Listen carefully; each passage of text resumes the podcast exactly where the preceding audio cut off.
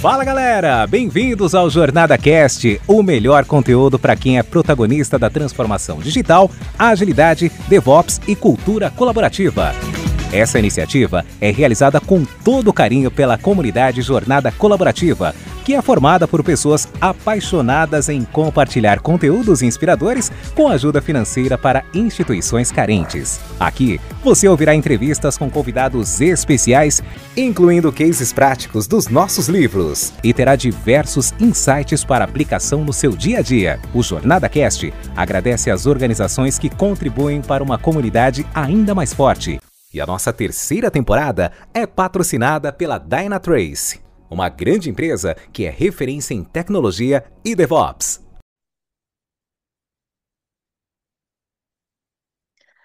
Olá! E hoje estamos com um convidado bem especial para mais um case falando sobre API do nosso livro API na Prática. Estamos agora com o Francisco Escher, ele é engenheiro de controle e automação na UFSC e MBA executivo no INSPER. Tem uma experiência muito focada com o nosso tema aqui do livro, né? Ele é CTO da Sales Hunter, com muita experiência em bagagem Big Data, pipelines de dados, desenvolvimento web e desenvolvimento de ATS. Eu sou a Clara, head de DevOps e ServiceNow na Central Wireless e convido vocês para conhecer mais um caso muito interessante. Bem-vinda, Francisco. Oi, oi, Clara, tudo bom? Prazer estar aqui falando contigo essa noite. Prazer é todo nosso. Gostaria de fazer alguma outra introdução, algum ponto que eu esqueci de falar sobre a sua carreira, como é que te fez chegar a esse mundo de APIs que é tão interessante?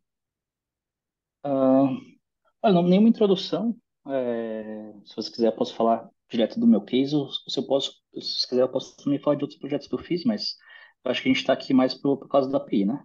Isso aí. Então vamos lá. Iniciando aqui as minhas perguntas, é, por que que o seu time optou pela utilização de APIs? Tá certo. Então, a gente entende que a API é uma forma de integrar sistemas, né? Então, permite comunicação entre um sistema nosso e outro sistema nosso, ou um sistema de um cliente e assim por diante. Né? Ah, um tempo atrás, o Brasil passou uma lei, ah, uma lei do cadastro positivo, que basicamente é, permitiu às instituições financeiras compartilhar dados financeiros né, de toda a população econômica ativa brasileira. Ah, eu fazia parte de um projeto que tinha por objetivo analisar esses dados e oferecer, oferecer soluções de crédito para os clientes, né? É, basicamente, insights de dados em que as empresas poderiam tomar decisões baseadas em dados, em que elas é, seria mais vantajoso não, por exemplo, uh, permitir uma operação de e-commerce funcionar ou um cliente é, receber um, um empréstimo de uma instituição de crédito e assim por diante, né?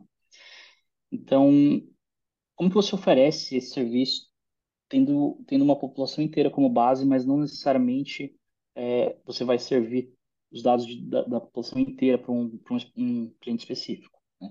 E a opção foi, de fato, fazer essa integração através de APIs. Que desafio, hein?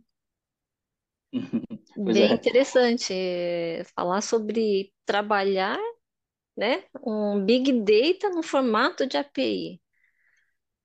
Exatamente. Esse era o maior desafio, de fato, né? Então, população brasileira economicamente ativa tem o quê? Mais de 100 milhões de pessoas, né? Então, você imagina uh, os dados de cartão de crédito de todo mundo, empréstimo e assim por diante, sendo trafegado é, é, pelas instituições, mas para a nossa base de dados, e essa base tem que alimentar serviços de análise, né? É, esse, esse, esse se tornou nosso, nosso maior dor de cabeça, nosso maior prazer também por muito tempo, né? Uh, basicamente resolver esses sistemas em que, em que, por causa de várias variáveis, a gente não conseguia pré-processar os dados e tornar eles disponíveis nas nossas APIs, né?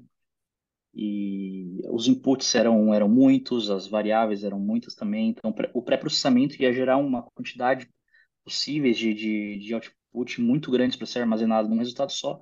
Então, os modelos, de fato, iam ter que ser é, é, alimentados na hora a gente ter que, ter que rodar aqueles modelos e servir os nossos insights, né? É, o que, que a gente fez para resolver isso?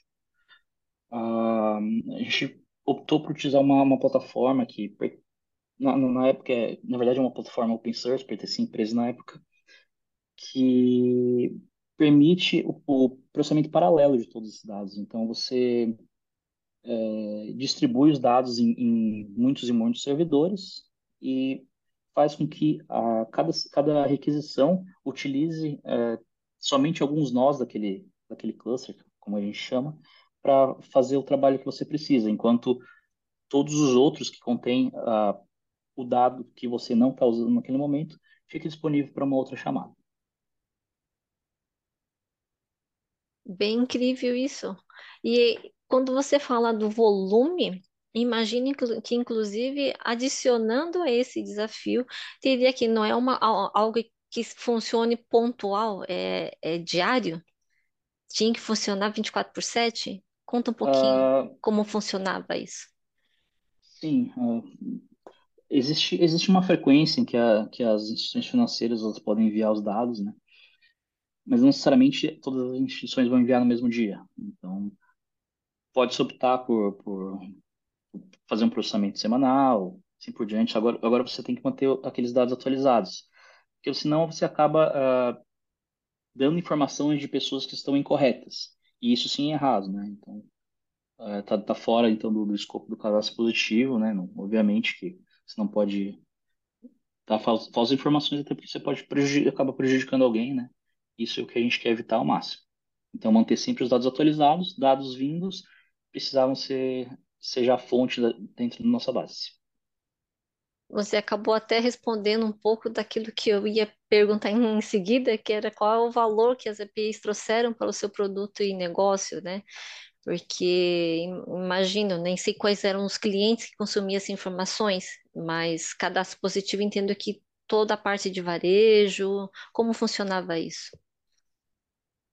É, o, o cadastro positivo, voltando, voltando à pergunta, né, os clientes geralmente são, são é, empresas que precisam de alguma forma fazer, fazer uso do, das análises de, de crédito, fraude, identidade, o que quer que seja, né?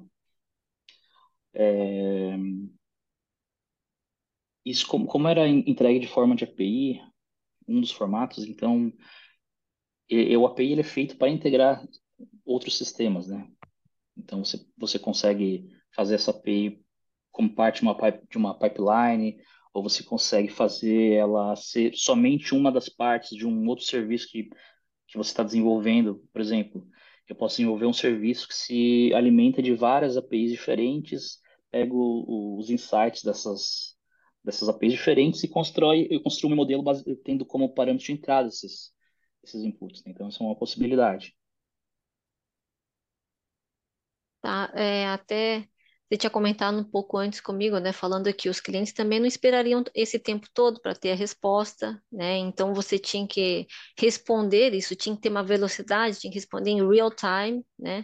E comentou também de uma plataforma, né? É, conta um pouquinho como vocês resolveram essa, é, esse essa parte de tempo de resposta, acuracidade, né, integração dos dados para os clientes.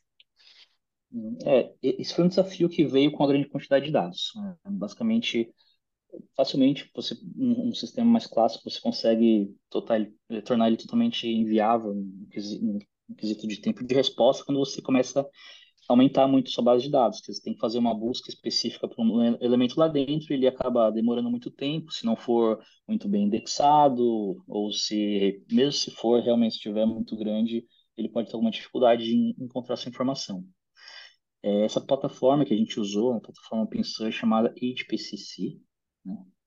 É, ela é feita para o mundo dos dados, então ela é muito bem integrada com isso. E ela fez a distribuição dos dados. Né? Então, na, na, na época, o tempo de resposta era um desafio. Como que a gente solucionou isso? Né? É, distribuindo os dados. Então, toda vez que a gente precisava de uma nova requisição, somente parte deles precisava ser buscada e alterada. Essa plataforma ela perdi, permite uma indexação distribuída. Então, isso já não era mais tanto um problema.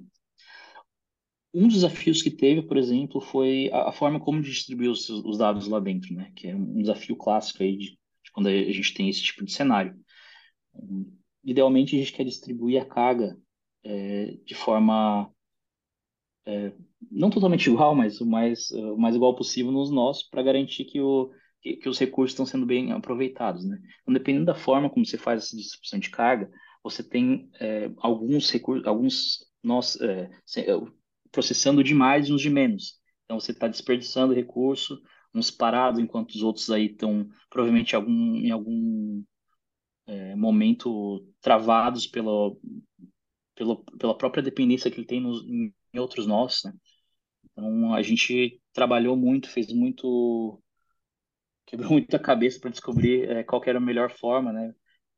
necessitam muita, muita calibração, mas no final a gente conseguiu achar um ponto ideal para conseguir responder no, no tempo certo e que foi bem satisfatório.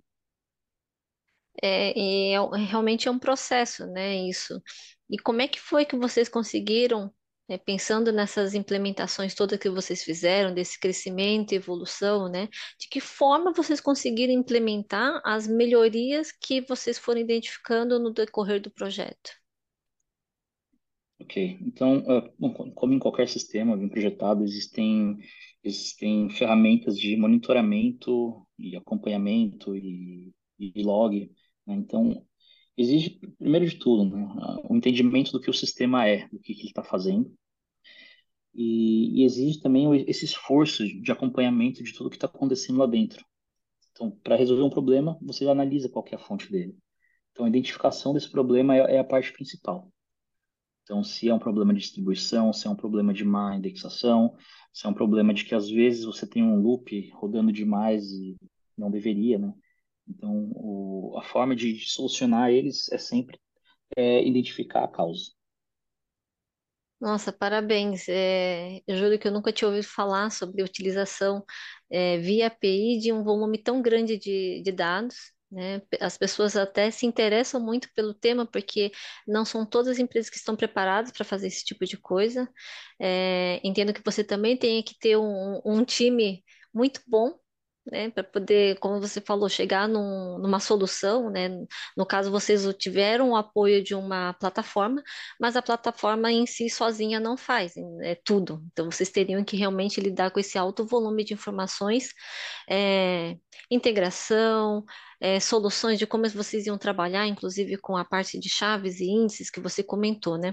Além disso tudo, você entende que teria algum outro maior? Qual foi o maior desafio de todos esses, né, que vocês enfrentaram ao trabalhar com as APIs?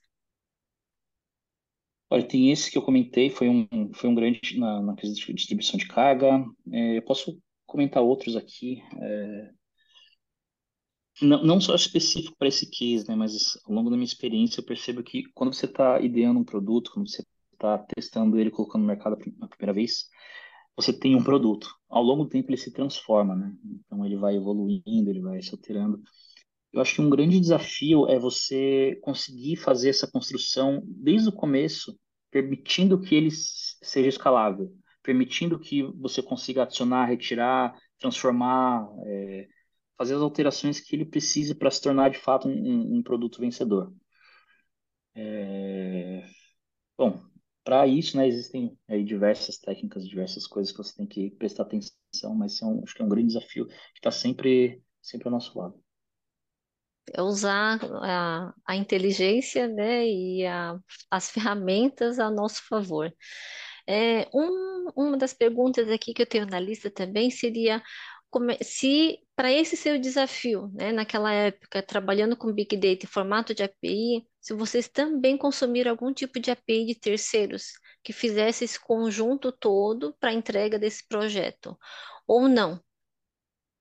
Uhum. Foi sim, só essa sim. solução, digamos, caseira, mais plataforma, né, de high, high performance computing que você comentou?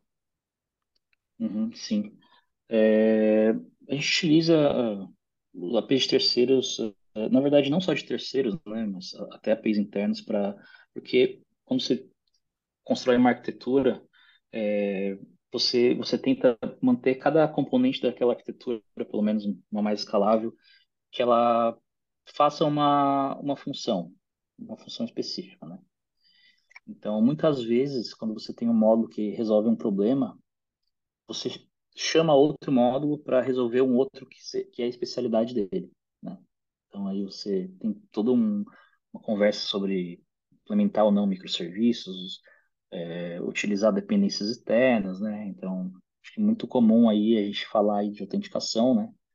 Então, talvez o mais, mais utilizado aí por todas as APIs. Então, você confia em algum, alguma third party para solucionar isso, para resolver isso para ti.